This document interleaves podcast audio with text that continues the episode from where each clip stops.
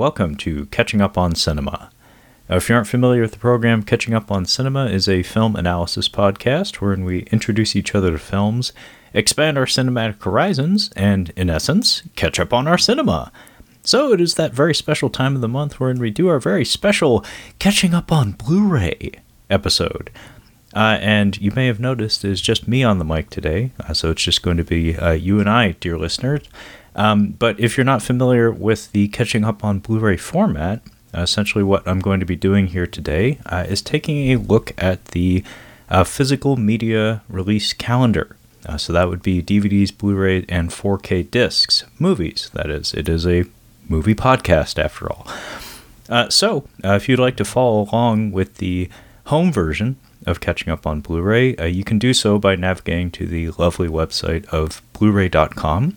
Uh, then head to the movies slash release dates page uh, and just head over to the January 2024 section. So, uh, again, if you're not familiar, uh, physical media releases uh, generally occur on Tuesdays of each calendar week. so, I'll be sure to call out the dates, the release dates for all the titles mentioned as we move along.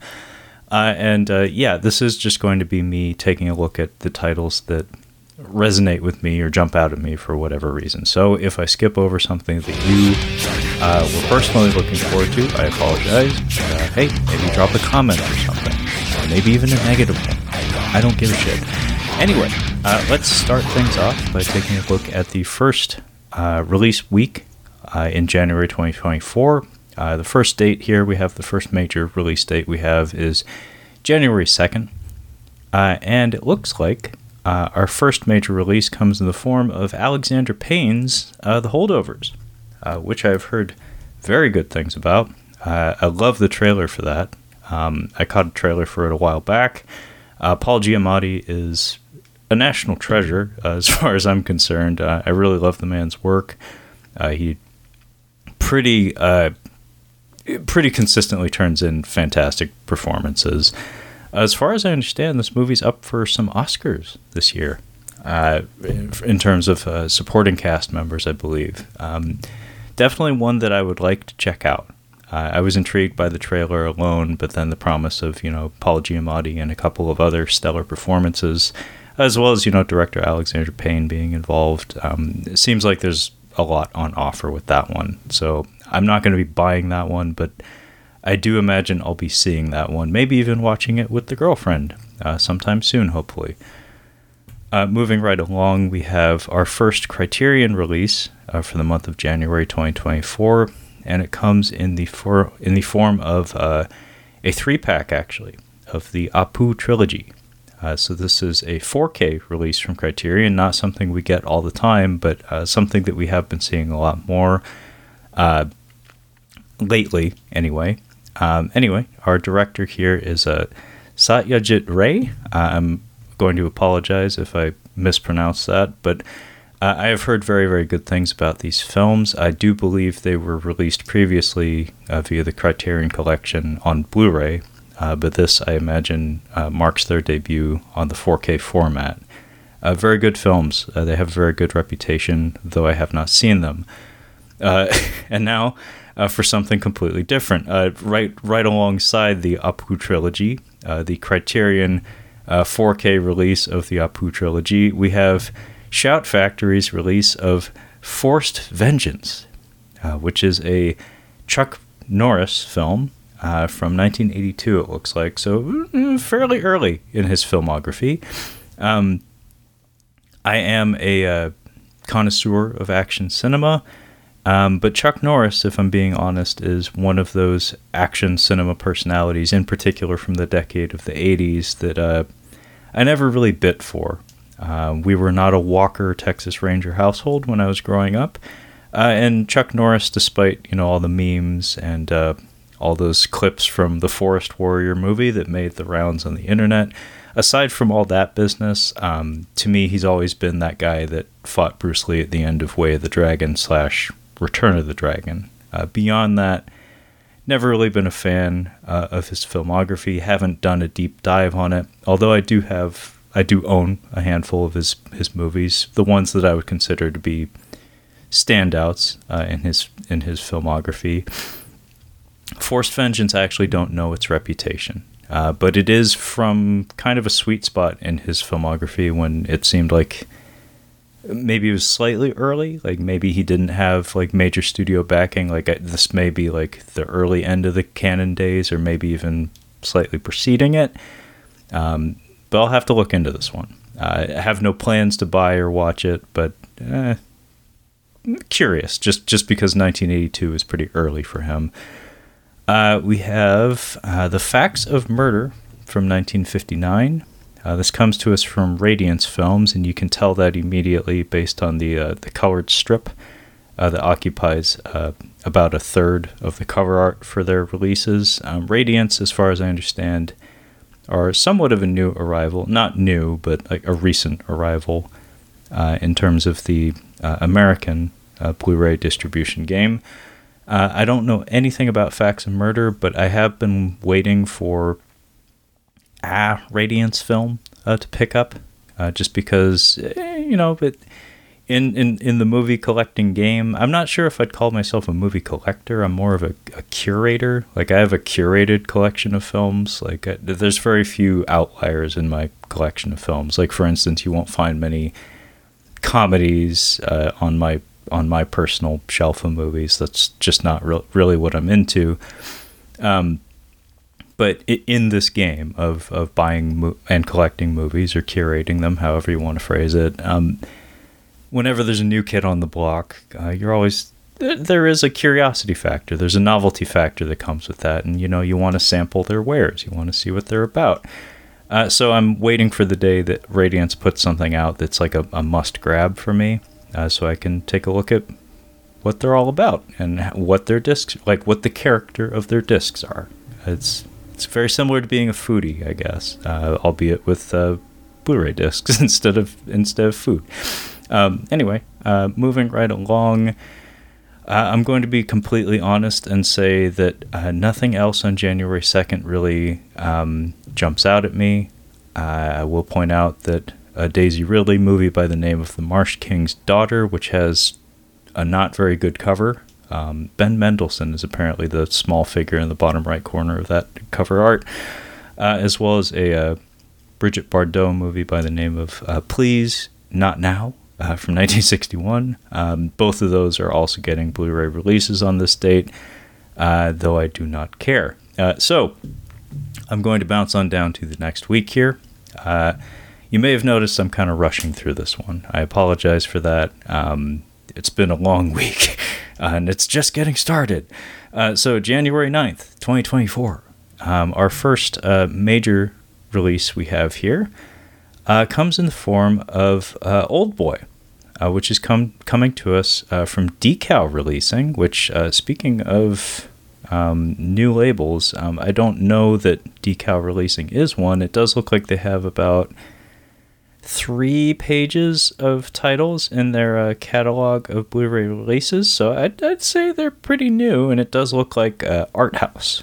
Uh, art house seems to be their uh, their lane. Uh, Old Boy obviously has been released uh, multiple times on Blu-ray in many, in every region conceivable. Um, Old Boy is a Park Chan Wook film from South Korea. it's a beloved film. I own it uh, on Blu-ray. I forget who puts out the uh, the version that I have. Um, if I had to guess, it's uh, yeah Tartan Video, uh, Tartan Asia Extreme. Wow, that's a that's a label I haven't thought of in uh, quite a while. Um, but yeah, uh, this apparently is not just a 4K a 4K, um, but it's also a like a hardback like bound book packaging. So premium packaging uh, and 4K, and it looks like it got a 4.5 out of 5 in terms of image quality. So we're doing quite a lot good with this release. Um, I, I, would consider that. Uh, it does carry a premium price tag, uh, which is unfortunate, but it does look like they gave the film its due. Uh, and it does look like on the uh, the spine, uh, neon is given some titling there. Uh, so I'm guessing its de- decal must be belong to Neon or must be associated with them in some fashion. Uh, pretty exciting for fans of that film. uh, for it to get not just the 4K, but like the Ultra Primo uh, treatment there. Uh, beside that, we have uh, another Criterion release, so our second for the month, um, of the Coen Brothers' Blood Simple from 1984. Uh, funny enough, this is a, a Coen Brothers joint that I have not seen, uh, although uh, it is part of the Criterion Collection. So, as we tend to say here at Catching Up on Cinema, if it's part of the Criterion Collection, is more than likely worth your time. Uh, I do know that to be the case with this film. It is a very highly regarded film and a fairly early one in their filmography. Um, one that I'd very much like to check out. Not exactly in a hurry to run out and blind buy it, um, but I do feel bad uh, being the proud uh, producer slash owner slash host of a, pod, a movie review podcast that's been around for five plus years, and uh, I haven't seen this one, along with most of the high quality films that I'll be talking about today uh, that are receiving Blu-rays or 4K releases this month. Again, sorry. Um, speaking of movies I haven't seen, uh, beside that, we also have a 4K release of Varsity Blues, um, which comes to us from Paramount, directed by Brian Robbins. Um, just to satisfy my own curiosity, I'm just going to pull him up real quick just to see if he's done anything that I know of, because that name doesn't mean anything to me. Um, looks like he's both director and producer, and I'm kind of glad I pulled him up because, uh, uh, wow, uh, not a, not a man of of uh, quality. Uh, so just to rattle off the the poster art, uh, the the titles here in Brian Robbins's filmography. Again, I don't know if he was director or producer or both uh, for any of these movies, but just to list off some of the more noteworthy titles that he was involved in the production of, we have Meet Dave, uh, that would be the Eddie Murphy. Uh, I think it's like an alien comedy where uh, really the only thing I think anybody knows of or remembers of that film uh, is the uh, the meme photo of the giant Eddie Murphy head in it's it's like mounted on the bed of a truck or something. It was a promotional tool where they they were carting around L.A. or something a, a giant Eddie Murphy head. So Google that giant Eddie Murphy head and you will find uh, the promotional tool for Meet Dave. That's literally all I know about that movie. Beside that, uh, we have Norbit, uh, which is a uh, Eddie Murphy film uh, that carries a very poor reputation. Um, I have a funny little story about Norbit. Um, my uh, my ex, my ex girlfriend, she was from Mexico. Uh, and the story goes she learned quite a lot, quite a lot of her English from the movie Norbit. Um, apparently, Norbit was one of the first movies uh, that she was exposed to when she entered this country, uh, and uh, quite a lot of her sense of humor and uh, her understanding of the English language came from uh, watching Norbit over and over and over again. Uh, yeah, I, I, you better believe I, I ended up having to watch Norbit at some point. and you know what? Despite its reputation, it was not that bad. I'll, I'll just say that much. But yeah, that's my Norbit story.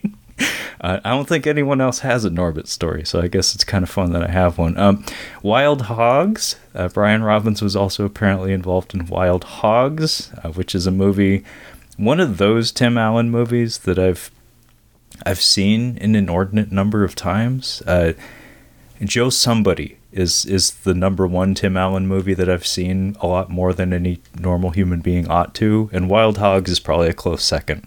Couldn't tell you why, just convenience or something.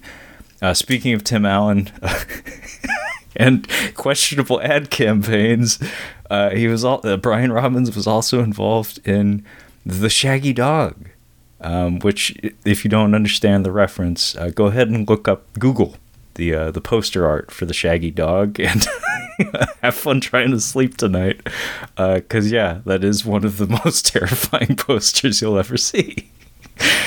Uh, what else we got? Um, holy shit, this Brian Robbins guy. I, I don't know anything about him, but he he is involved in some of the most amazing movies. Um, Ready to Rumble, aka the movie where David Arquette and uh, all uh, David Arquette and Scott Caan, that would be James Caan's son, uh, the progeny of James Caan, uh, Scott Caan uh, and David Arquette uh, assist Oliver Platt in winning the WCW championship. Uh, this was a movie that was heavily invested in uh, WCW specifically, not just pro wrestling, but specifically the talent and the production of WCW, to the point that it is uh, infamous for being uh, like the the co promotion of the Ready to Rumble movie along with uh, WCW.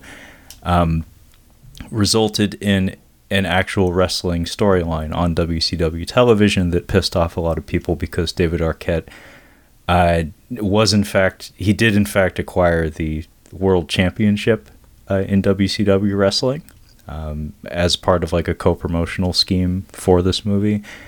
Um, and also served as the impetus uh, many years down the line for uh, I think it's a documentary called you. It's like you can't kill David Arquette or something like that.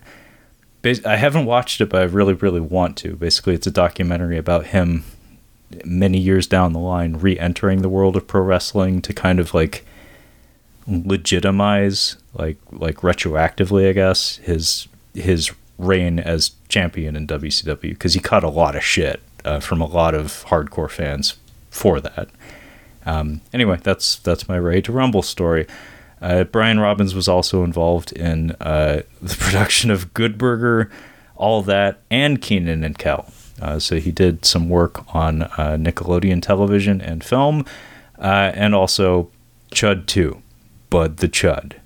Uh, that that's all I can stand to say about Brian Robbins. That was that was incredible. that man is a, that man is a legend. I don't know what he did on all those films, but th- just, just that was quite the filmography. I'll just say that much. Uh, beside uh, Varsity Blues on 4K, we also have Suitable Flesh, um, which uh, came out in 2023, stars Heather Graham and Barbara Crampton. Uh, it's directed by Joe Lynch. Uh, and is supposed to be heavily inspired by H.P. Lovecraft. I'm not sure if they actually have like a direct source material story that they're working from there, but I've heard some interesting things about it. I don't know if it's actually good, um, but in the the corners of like film Twitter and stuff that I hang out on, I've heard some interesting buzz about it. Um, moving on down, uh, we have Eddie Murphy colon Raw uh, coming to us. This is the stand-up comedy show, um, a legendary stand-up comedy show from Eddie Murphy from 1987. Um, comes to us from Paramount. Uh, I'm not sure if that's been released previously, but hey, it's kind of cool that it's it's out there because it, it's worth seeing. Uh, if you're into Eddie Murphy's comedy, it is worth seeing. We also have, um, I'm just gonna skip a bunch of this shit because honestly, none of none of it's really jumping out at me. Um, wow, I think I'm done uh, for this week. I, I blew my wad on Brian Robbins. I'm sorry about that because if I'm being totally honest, uh, yeah, nothing else is really jumping out at me uh, for this week. Uh, so let's skip on down to January 16th, 2024. Uh, and hey, right away, we have something that I am interested in. Um, our first major release for January 16th, 2024 comes to us in the form of uh, The Raid colon Redemption, or just The Raid, if you feel like it um, from 2011. Uh, and this is a 4K release of the film. Uh, so this comes to us from director Gareth Evans, who I find to be a very, very talented filmmaker. Um, even if his output is slight, like the the few things that he's given us have shown quite a lot of promise. Very, very excited for his. Uh, I think it's called Havoc, uh, starring Tom Hardy. That's supposed to be his next feature. Uh, it's been in the works for a really long time. I have I don't know anything about it other than Tom Hardy's in it, and it comes to us from Gareth Evans. That's all I need, honestly, because I really like both of those things. Uh, so this is uh, kind of a legendary uh, action slash martial arts film from Indonesia. I believe Gareth Evans himself is Welsh, um, but he's done quite a lot of films in Indonesia. Uh, stars Iko Uwais, uh, who has since you know become one of the top dogs of action slash martial arts cinema uh, since 2011. That is. Um, this 4K version uh, apparently received uh, like completely new color correction and color timing, uh, supervised and approved by the director himself. Uh, he has promoted the thing personally on social media and stuff, and he has said that uh, this is his favorite, like this is his preferred uh, presentation of the film. I haven't heard him comment on the the score for the film uh, because I do know that when the film was uh, exported uh, to other regions, more specifically the U.S., um, they did bring in. I think it was Mike Shinoda. Um, was that the guy from Linkin Park or whatever? Uh, to rescore the film um, to give it like a more kinetic and more uh, I don't know, give it a heavier sound, I guess, to go with the extreme violence and, and hard edge that the movie bears. Um, I actually don't know if the director has a preference on the score. Uh, if, if his original score for the film uh, is his preference or if the redone score is. I'll have to look into that. Um, I really want to pick this up. Uh, at the moment, it is very expensive. It's at, at least 50 bucks. Um, which is quite a lot for me, if I'm being honest. Um, but I do love this movie. Uh, it's been a while since I've watched it, uh, and this, you know, picking this up, uh, especially with the new color and everything, uh, is something that I'm really interested in doing. So it is out in the wild now. Um, I will be getting this. I just, you know, I, I kind of would like the price to come down just a notch. Uh, beside that, we have Lone Star on 4K. Uh, this comes to us from director John Sayles, and it is part of the uh, Criterion Collection. Stars Chris Cooper and Kris Kristofferson and Matthew McConaughey. Uh, hey, some talented folk in there. Um, I don't know a damn thing about it, uh, but again, part of the Criterion Collection, probably worth your time. Um, beside that, uh, we have uh, an Arrow box set of Inside the Mind of Coffin Joe which I forget actually what uh, country of origin uh, Coffin, the character of Coffin Joe hails from. Um, but I do know it's kind of like a an icon of of horror, uh, and it looks like these titles uh, range from 1964 to 2008. So the character has quite the long legacy. Uh, there's quite a lot of people that are going to gobble that up. that's going to make a lot of people happy. Not me, uh, but a lot of people. Um, we also have on 4K Trolls Band Together uh, from 2023. Haven't seen any of the Trolls movies. Uh, I've heard for like family entertainment, they're they're just fun, you know, a lot of fun, uh, a lot of singing. Uh, if you're into that sort of thing, I'm not. Um, but hey, I also don't have kids.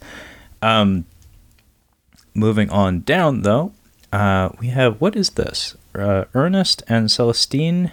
Uh, colon a trip to Gib- Gibberitia. Uh, I'm sorry if I mispronounced that name. Um, but uh, this appears to be an animated film.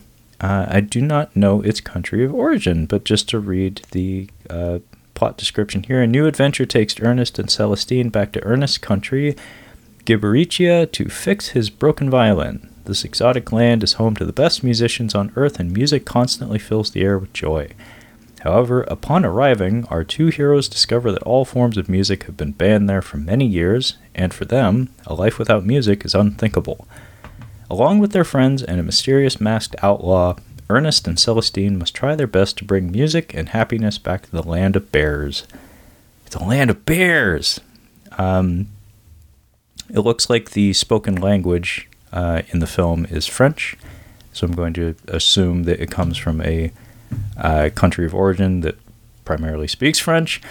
Um, the character designs and, and the background art, like just by taking a glance at the screenshots on the Blu-ray.com profile for the film, uh, suggests it has a neat look to it. Uh, of course, you'd have to see it in motion to really know what it's all about, but um, I don't know much. I don't know much of anything at all about that. But hey, it jumped out at me, and, and the plot summary is quite charming. Now, beside that, we have Chopper, from the year 2000. This comes to us from Shout Factory via their Shout Select label. And uh, who directed this one? Uh, Andrew Dominik directed this. And uh, this is uh, a movie that I know by reputation um, via a YouTube um, channel. I, I forget the name of the fella, but it's uh, George Rockall Smith, I think is his name. He's kind of an eccentric fella. I think he might be Australian or British by way of Australia, one of those weird combinations. Anyway, uh, he did a profile on this movie that made it sound very fascinating. Um, showcases Eric Bana very early in his career. I have to assume this was like the the movie that got him uh, international acclaim. Um, basically, this is the movie that got him like his Hulk roles and his his Troy roles and stuff a few years later uh, because he just kind of arrived at least, for me in the early 2000s i didn't know who eric bana was. He was just some some guy who was getting these big roles out of nowhere. I believe a lot of that goodwill stemmed from the strength of his performance in this film. Uh, it, it looks to be a very very good film. It looks like he really showed up for the performance. Eric bana is an interesting fella. Um, I what was it? Um, Funny People, I think, is the movie, the Adam Sandler movie that is ironically not a very funny movie.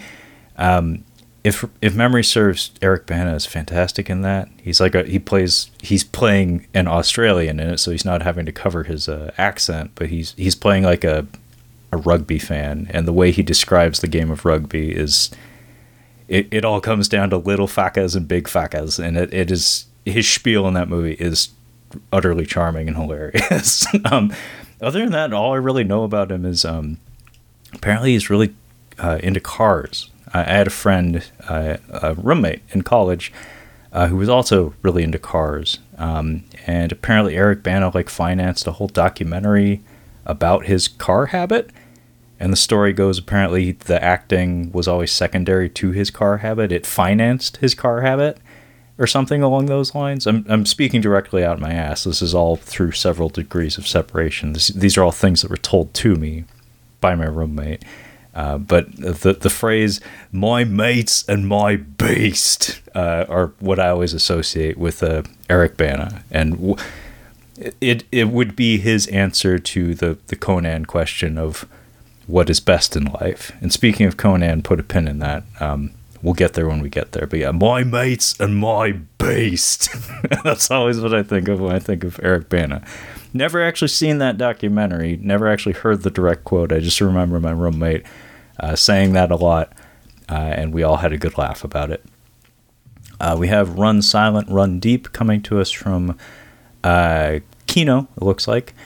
Uh, stars Clark Gable and Burt Lancaster. Uh, I think that's a a World War II submarine film, like a, a U-boat movie. I'm not positive on that, but I, I, seem to remember that being included in one of those great submarine flick conversations back in the day. Those come up from time to time. Uh, we also have um, the child uh, or childe. I'm not sure how you would pronounce that. It's a funny way of spelling that word. Uh, this comes to us from director Park Hoon Jung. Uh, this is a Korean film. Uh, I saw a couple of clips from it on the social medias. Uh, seemed fine. Nothing that I would I would have gone. I would go out of my way uh, to consume or buy. Uh, but it it looks like it at least has some high points to it. Um, we have the Devil's Brigade also coming to us from Kino, just based on the berets and the firearms on the cover. I would say that that's likely another World War II film, not one that I'm familiar with, obviously. Um, and that's about it uh, for that week. So I'm going to bounce on down to the next one, uh, which brings us to January 23rd, 2024. Uh, our first major release uh, comes in the form of a Kino release on 4K, no less, of Kindergarten Cop. Uh, this would be the 1990 Arnold Schwarzenegger movie uh, that kind of was maybe the, the, the peak of the family friendly Arnold wave.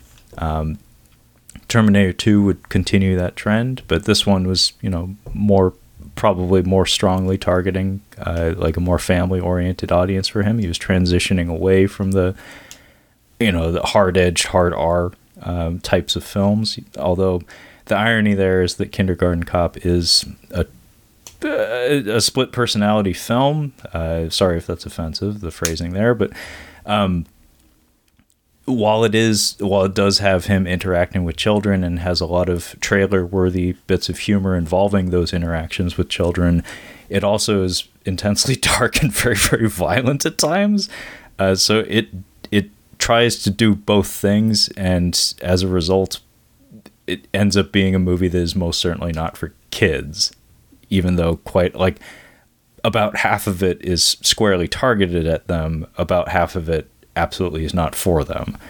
Um, it, yeah, it, it's a very confused movie in that way. Um, I, I, it's been a while since I've watched this one, but um, there's tons of quotes in it. I think uh, Kyle and I just used uh, one the other day. Uh, yeah, not one that I'm going to be picking up anytime soon, but you know, uh, it's out there now on 4K no less.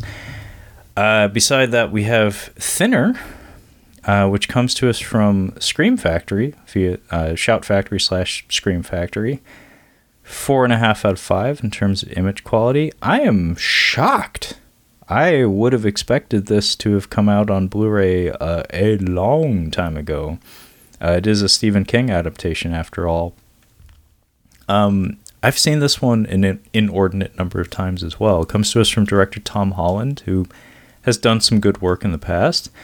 Uh, stars Robert John Burke. Uh, that would be, uh, he was the man who stepped in for Peter Weller uh, in Robocop 3 when Peter Weller said, hell no. Um, and also features quite prominently in the second half, anyway, uh, Joe Mantegna. Um, and uh, what's his, Daniel von Bargen, I think, is in there as well. Um, Thinner Thinner is, an, is a very cruel, very very very dark film in a lot of ways. Um, somewhat uneven, um, but for whatever reason, maybe it was just like playing on cable uh, when I was of age to be interested in such things. I have seen it an inordinate number of times. Um, I find quite a lot of Stephen King films to be very very very consumable.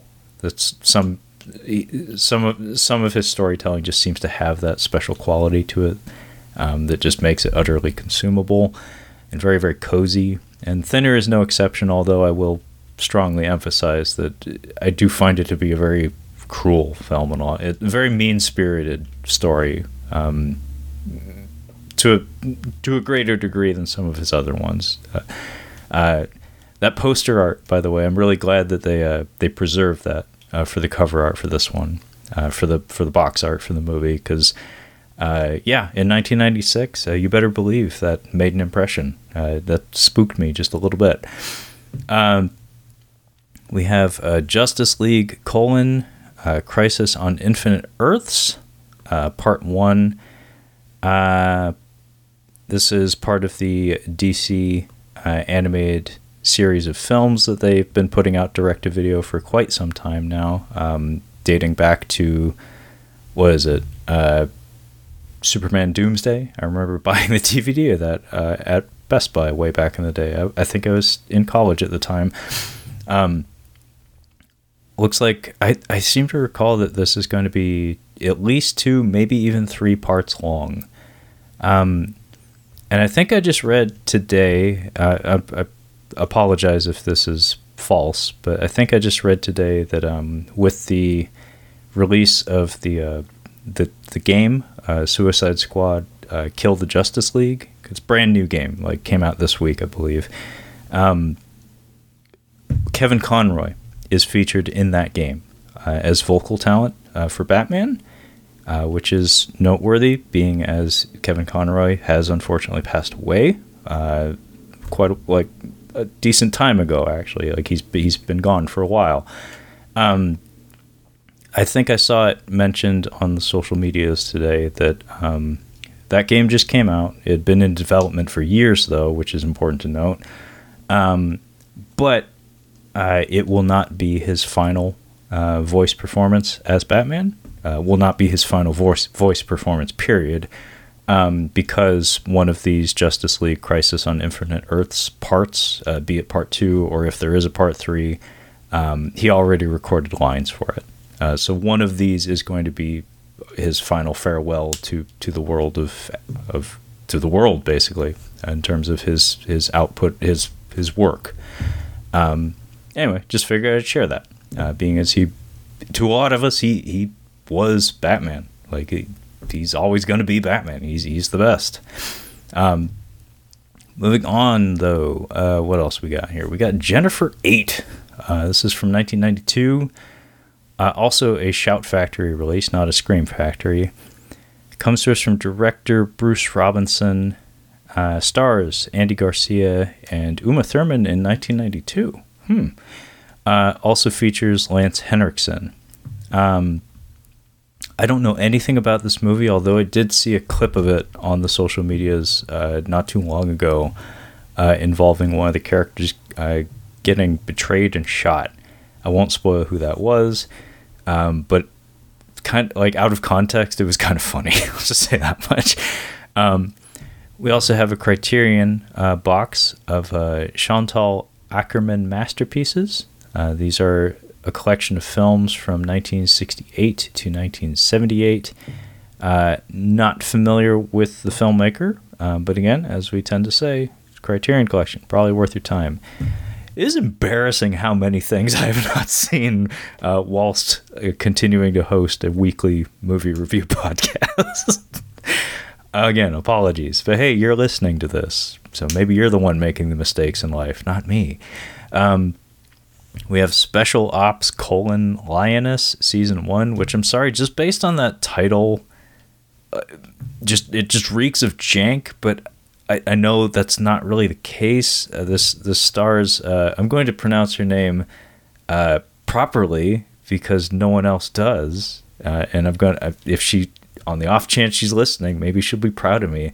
Zoe Saldana, Danya, Zoe Saldana.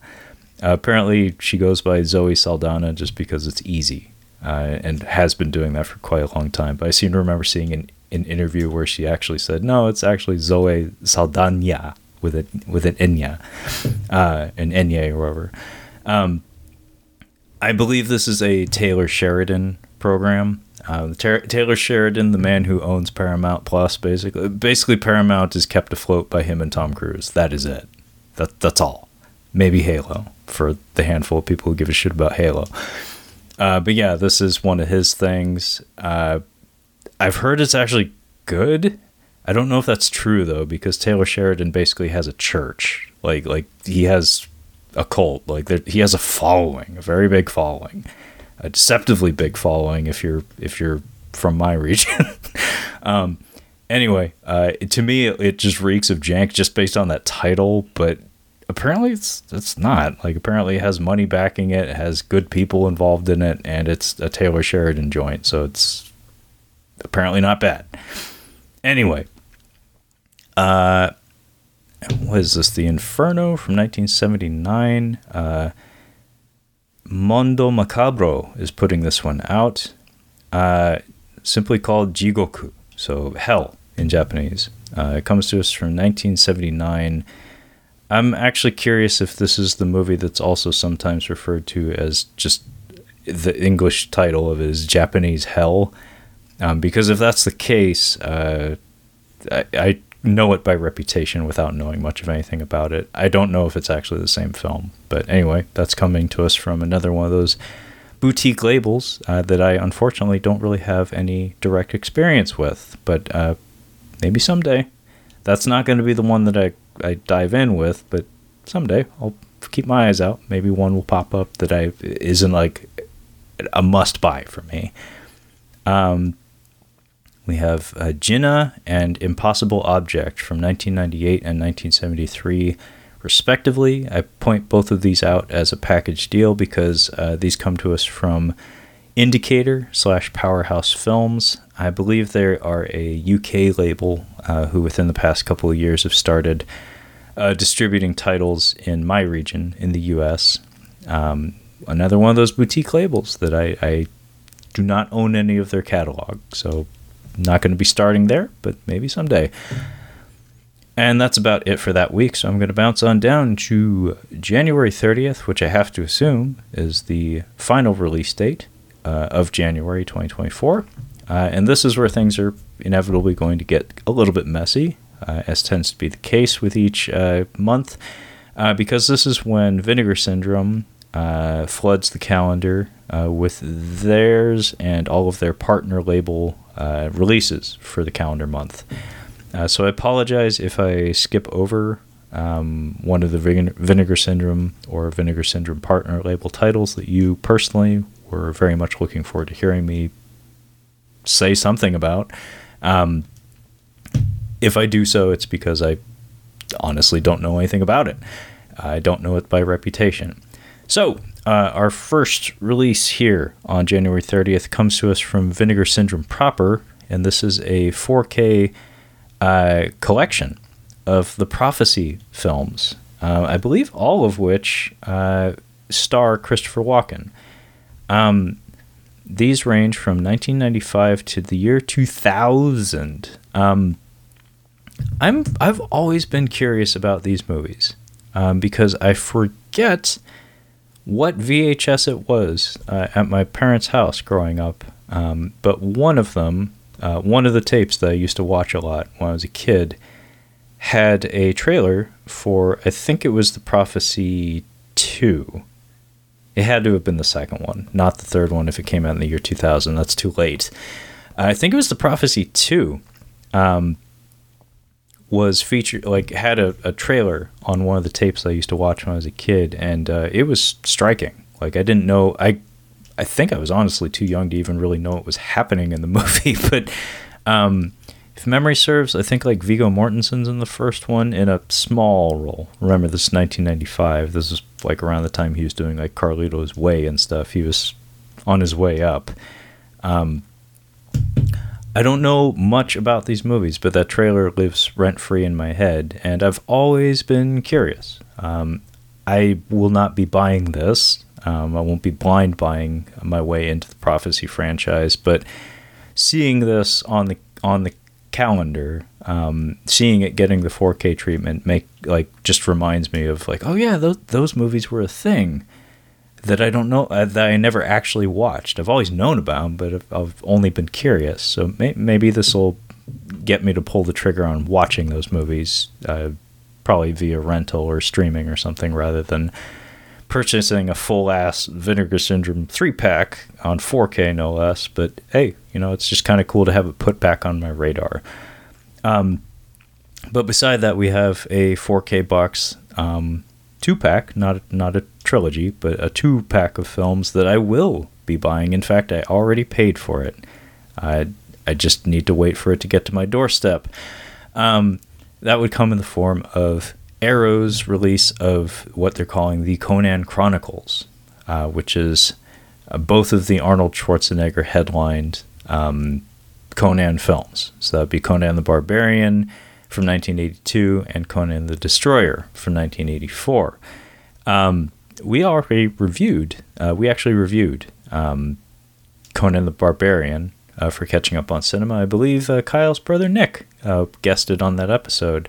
Uh, we have not talked about Conan the Destroyer. Um, I do not know if there are plans for us to talk about Conan the Destroyer, but uh, Barbarian was directed by John Milius, who is an interesting fella uh, unto himself.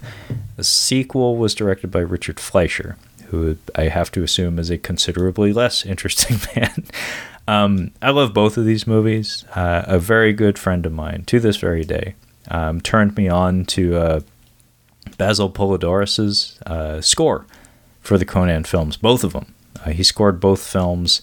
Definitely brought his like A plus game to Barbarian. Uh, that is an that is an opera. That score is an opera. You can listen to that score in isolation and get the whole ass story uh, and have a great ass time just sitting sitting back and closing your eyes and just drinking in that music. Um, fantastic score, absolutely incredible.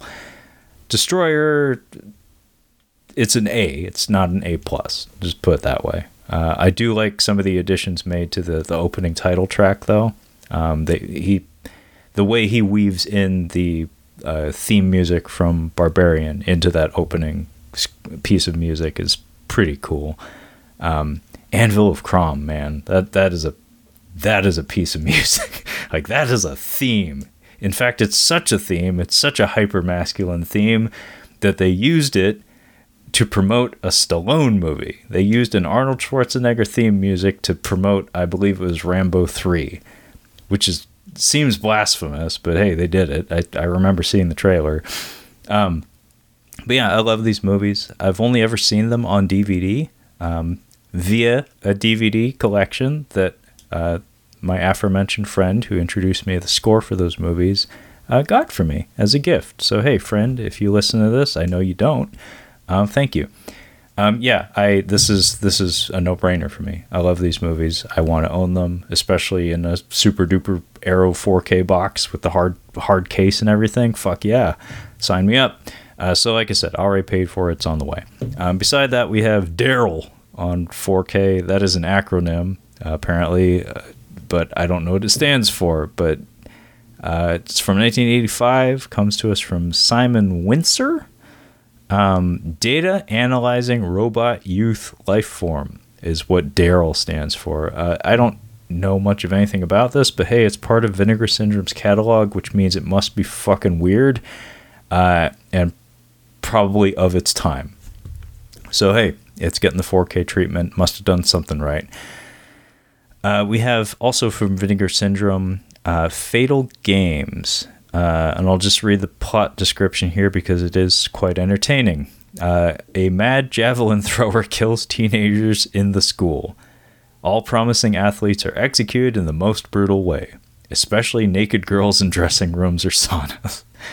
Uh, yeah, that sounds like it fits right in uh, with the Vinegar Syndrome catalog. Interesting cover art. I feel like it's it, it seems a little too classy for, for that movie. I feel like like something jankier and trashier would be better, it, especially that font. Like the font makes me think of like Ender's Game or something, rather than a javelin throwing slasher movie. uh, we have the Black Room from 1983, also a Vinegar Syndrome release. Comes to us from director Norman Thaddeus Vane. Uh, hey, Linnea Quigley's in there. I'm sure uh, I'm sure you see a lot of Linnea Quigley in that movie. Uh, on 4K, we have The Psychic from 1977. This comes to us from Severin Films, and hey, uh, my boy Brad from the Cinema Speak podcast uh, might want to put this on his uh, on his wish list, uh, being as it is a uh, Lucio Fulci film, and it is in fucking 4K. Uh, so th- that checks a couple of boxes, I'd imagine. Could be wrong, but I'm just going to make that assumption. Uh, we also have Nightmare on 4K. This comes to us from 1981, and it is a Severin release. I know Brad, again, my boy Brad, uh, my boy Brad uh, from the Cinema Speak podcast, I know he's a fan of Severin. To date, I have never bought a Severin film, uh, with uh, the exception, I think, of uh, V uh, V I Y. Uh, just that that's how you spell it. V I think it's a, a, a Soviet Russian film, I believe, um, a supernatural thriller kind of movie. Um, I think I I think they put out a Blu-ray of that that I almost bought from my friend. Uh, although unfortunately I ended up buying him a bootleg DVD instead because the Severin release didn't happen until several months afterwards. The timing was shit. So apologies to my friend who I bought that bootleg for. Uh, we have Unlawful Entry from 1992. Uh, this stars Kurt Russell and Ray Liotta.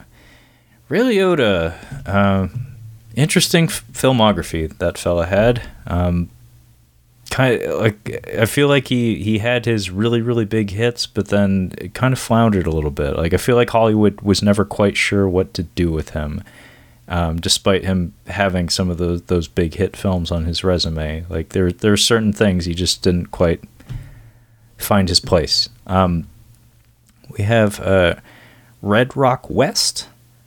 Um, comes to us from Cinematograph, um, which it looks like that's probably a uh, partner label uh, of Vinegar Syndrome. This is from director slash writer John Dahl. Uh, stars Nicolas Cage and Dennis Hopper and Lara Flynn Boyle, uh, and also features J.T. Walsh. Uh, I don't know. I don't know this film, uh, but it looks like from a packaging standpoint and perhaps from a visual quality standpoint on the disc, that is, they did a very good job with it. So, Cinematograph, maybe check them out. Uh, we have a 4K release from Kino of Scarlet Street uh, from 1945.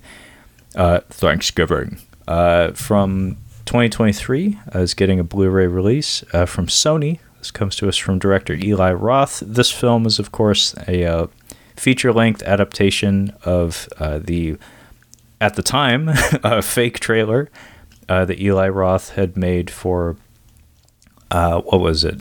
Grindhouse, the Quentin Tarantino and Robert Rodriguez double feature joint, Grindhouse. Um, Thanksgiving uh, was the fake trailer in there that apparently they blew up to full full feature length, and as far as I've heard, it's not bad. Like it's maybe one of the better Eli Roth movies in recent memory. Um, I would watch this. I don't own many horror films, um, not really my lane. Um, but hey, come Halloween time or Thanksgiving time or something, if I'm in the mood for a slasher that I haven't seen, I might actually reach for this one on streaming or something. Um, holy shit! Uh, we have Joe's apartment coming to us from uh, Warner Brothers via their Warner Archive Collection imprint. Um, this comes to us from director John Payson. And uh, speaking of uh, feature length adaptations, as far as I recall, the story of this film is that it is a feature length adaptation of like a series of commercials or skits on presumably MTV at the time. Uh, this came out in 1996. Stars Jerry O'Connell. Um, I have never seen Joe's apartment, but I almost saw Joe's apartment, and uh, I. I'm sorry, I don't have like a, a, substantive story about this movie, but the story goes um, my mom rented this movie on VHS, and the way this movie was promoted was uh, it, it was like a, a musical where a bunch of roaches sing and dance in a guy's shitty apartment. Um, so I knew about the movie, um, but my mom didn't. so she rented it and she put it in the VCR, and we watched the opening minutes of it. And she got up and she turned it off and she said, "Hell nah." she took it right back to Blockbuster, uh, and that's the story of how I never got to see Joe's apartment. Probably never will. Uh, although I bet you uh, the podcasters out there who specialize in bad movies, I bet you they're all reviewing Joe's apartment this week. Because um, that's generally how that works. Is some one of these old pieces of shit comes out on Blu-ray, uh, you know, gets gets all shined up and made made to look great on on 1080p or 4K or whatever, and then all the, all the shitty movie podcasters come out the woodwork to review it. that's that's the pipeline. Um, I don't think I could get Kyle to watch this, nor am I terribly curious about it. But anyway, uh, we have The Boogens uh, from 1981. Uh, this comes to us from uh, Kino, and holy fucking shit, The Boogens is getting the 4K treatment. Um, I only know about this movie because uh, apparently I watch too much YouTube. Um, there's another uh, there's another YouTuber. I believe his name is was it Brandon Tenold I could be I could be getting the, my wires crossed as far as the names are concerned, but um, Brandon Tenold, I think, is a Canadian YouTuber who specializes in, hey, wouldn't you know it, bad movies. Um, but because he's Canadian, he also um, dedicates like a month out of every year to talk about exploitation films, like bad Canadian movies, usually horror movies. And uh, I believe he covered The Boogens um, I don't know. I actually don't recall if it was a Canadian film, but I know he reviewed the Boogens. That's the only way I know what the Boogens is. is.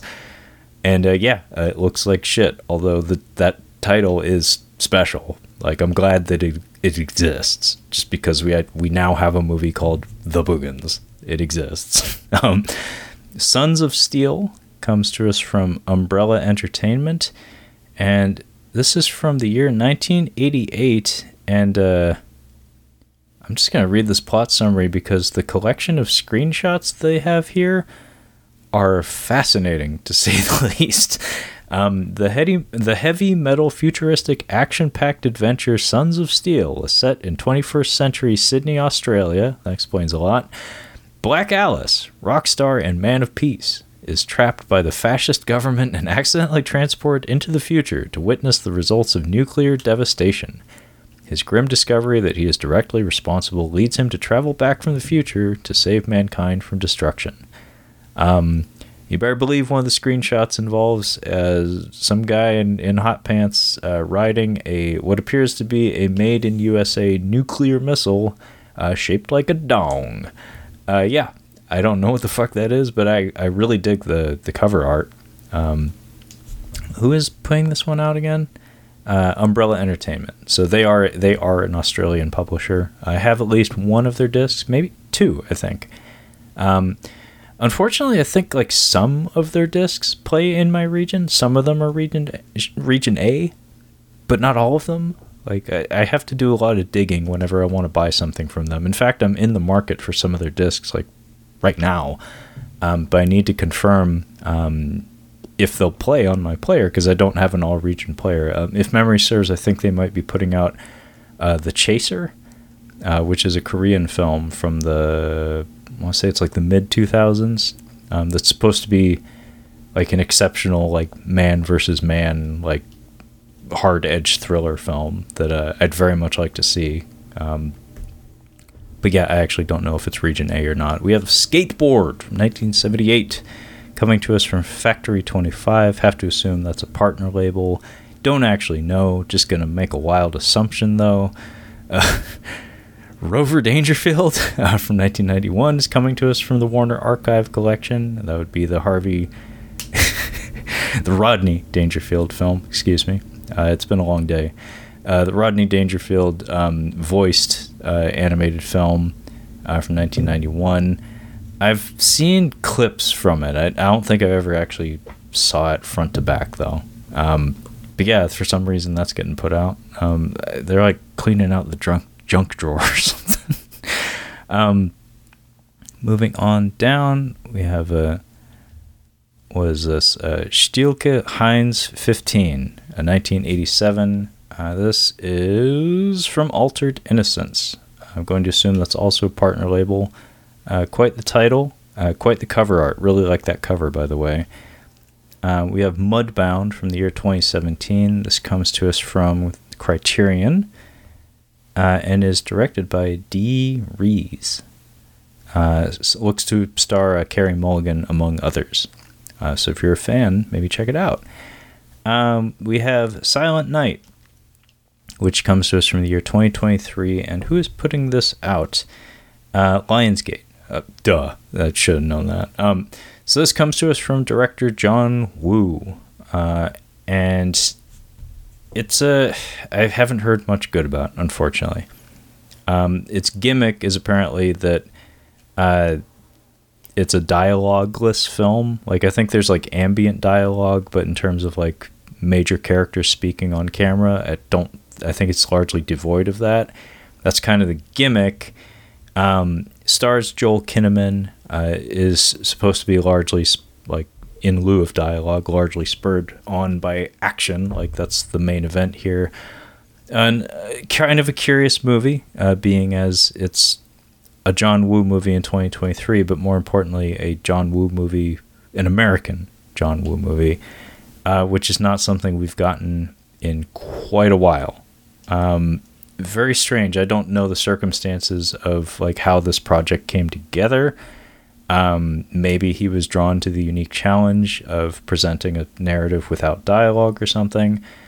I- would like to see it just because I very much love John Woo. Uh, Joel Kinnaman actually is a little bit of a selling point as well.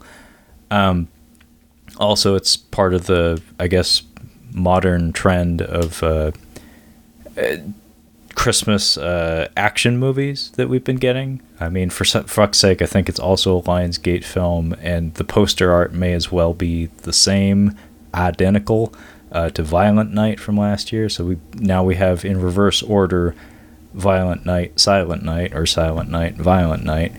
Um, who knows where they'll, where they'll go next in 2024? But you better believe they're probably going to try to make a, a unrelated trilogy of films based on this trend um, yeah, I, I, haven't heard much amazing about this one. Um, but I, I will end up watching it. I seriously doubt I'll end up buying it. Um, but I did see Violent Night, and I did largely enjoy it. So, you know, I'll get around to this one eventually. Uh, we have Eileen uh, from the year 2023. This comes to us from Decal Releasing and stars uh, Anne Hathaway and Thomasin McKenzie. Uh, hey, Shea Whigham's in there as well. Uh, I always like Shea Wiggum.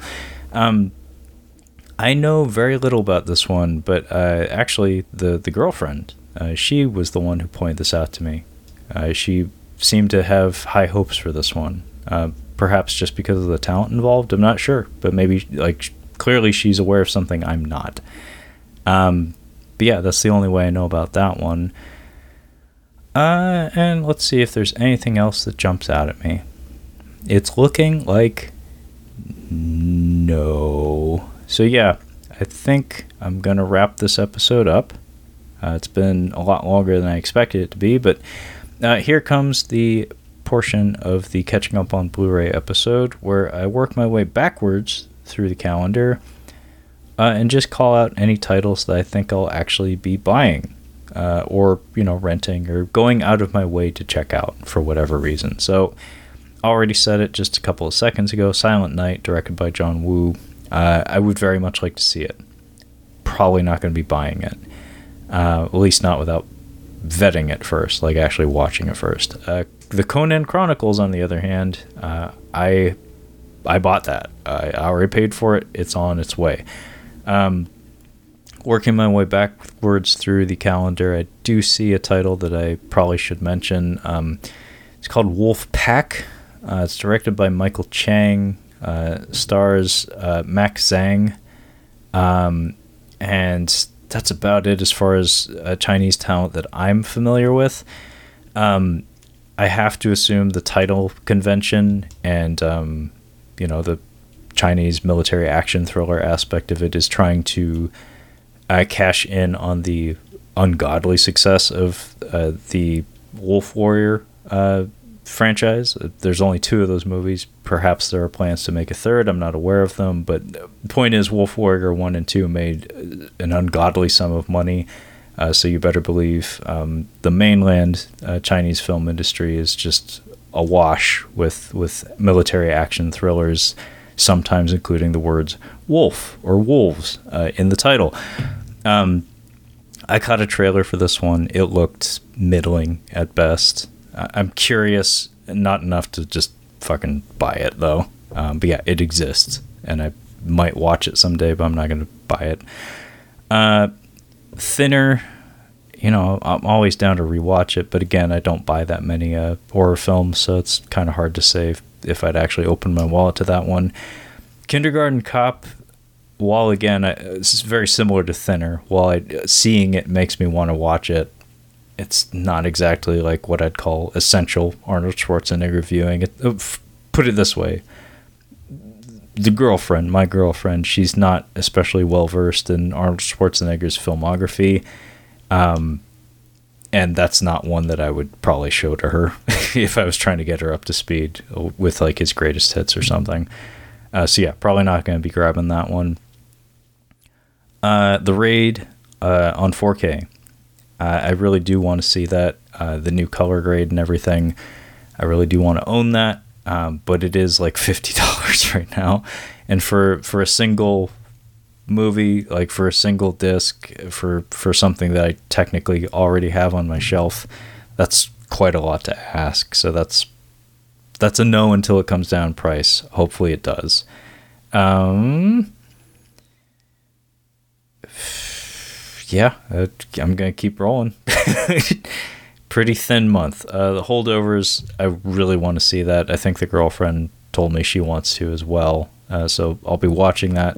Not gonna be buying it. So yeah, pretty thin month as far as purchases are concerned. But yeah, that was uh, catching up on Blu-ray for January 2024. Uh, so thank you for joining me. Hopefully it was tolerable, uh, being as it was just me on the mic today. But uh, if you'd like to catch up on any of our other Catching Up on Cinema content, you can find all of that collected on our website at catchinguponcinema.com. Uh, you can also find us on the social medias in the form of the Instagram at Catching Up on Cinema, as well as the Twitter slash X at Catching Cinema. Uh, so feel free to hit me up at either of those. Uh, and the podcast is available on pretty much every platform you can imagine, including Bitcade. So fucking Google it. Uh, that being said, thank you so much for listening, and we'll catch you next time.